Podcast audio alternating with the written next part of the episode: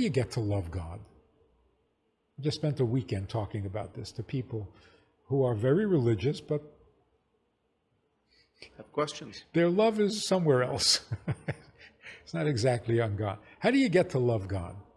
Oh, well, you got to study and meditate and contemplate, and we have no time for this. Right.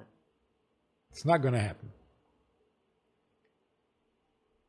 God loves you, so you should love him. So, how do I get to love him? I'd say this again. God loves you, so you should love him. So, how do I get to love him? I just gave you the answer. He loves you. Can you let him? Let him. Let him love you. You will love him back automatically. Reflect his love back. First of all, that doesn't take so much time. Well, how do you do it? I mean, is is it going back to just having a sense of wonder, a sense of gratitude? What? How do you? Let's let's take all of the philosophy out of this. Why wouldn't you let him? How do I let him? Marriage counseling has exactly the same issue. Your husband loves you. Why don't you let him? Because I want him to love me the other way. You want his love. You know the five love languages? Yeah, yeah. He loves you the way he loves you, but you want him to love you some other way? I don't want him to love me that way. I want him to love me this way.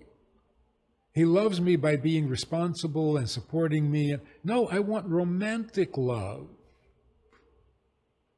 Then you don't want his love.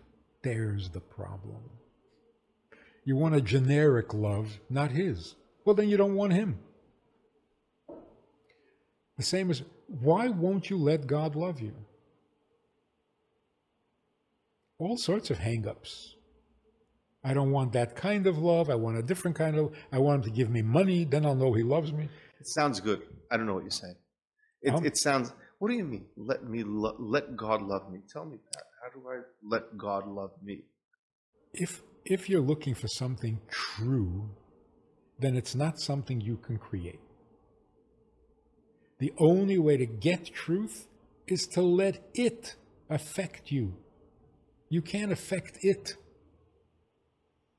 So that's true with the reason for creation, it's true of love, it's true of almost everything. It's very philosophical. Let's get practical. How do I allow God to love me? Uh, so, first of all, why wouldn't you? If I come and I tell you God loves you, what you, what's your reaction? Most people say, no, he doesn't. Why would he? so, if if it's true, it will come from outside of you. Just let it. Wanting to create your own truth is frustrating. Again, when you say let yeah. let him love you, what are you telling telling me to do? I'm telling you to open yourself up. To accept the possibility? Yes. Yeah. Taste it. Tamu uru. Taste it. You have never gotten a taste of it. How do I taste it? What am I putting into my mouth?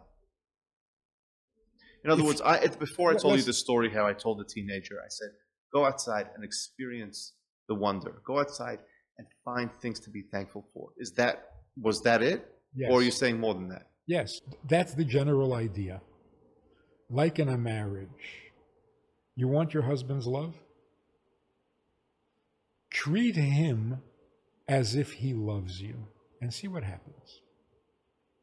In other words, act towards him hmm as if he loves you. Interesting. If you do that, then there's nothing blocking his love. And if it's there, you will get it.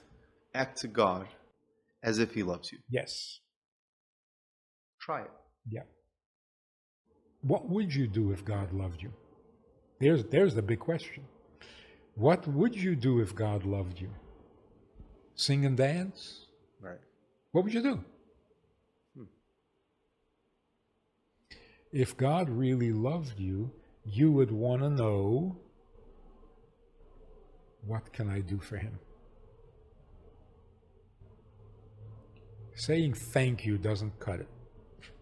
You love me? Oh, thank you. No, no, no. That's not the proper response. The proper response is if you love me, then I want to get closer to you. How do I get closer to you? Tell me what you want. God tells us what he wants. So if God loved you, you should put on tefillin. What's going to happen? The love that he is sending your way will become real to you. You will taste it. Because you're not resisting, you're not blocking, and you're not going in a different direction. So when it comes to truth, you have to be passive, not aggressive. You can't make truth, you can't force truth, you can't invent truth. It's like even sometimes you hear something brilliant, right? And you say, wow. When you hear something really true, what do you say? I don't know. You know, I, I'm I'm trying to think of something. There's nothing to say. You're you're you're silent. Oh yeah, yeah, yeah, that's right. No, it's true. What are you going to say? Does it need your approval? Does it need your admiration? No. So Moshe saw the truth at the burning bush. What did he say? He couldn't say anything. He fell on his face. So, what happens when you see the truth? It's the truth. You don't add anything to it. You just receive, you're passive. We have a Sunday night program for VIPs that you might be interested in. It's informal, it's questions and answers, it's conversation. It's really relaxed, it's really pleasant, enjoyable, informative, and uh, kind of community like. It's a Sunday night program. There's a um, Wednesday morning program for the VIPs, and there's a Wednesday night program. All of it just conversation, casual, laid back, unscripted. So join us. Take a look. Click uh, the link below and see which which of the three suits you best and join us for some enjoyable conversation.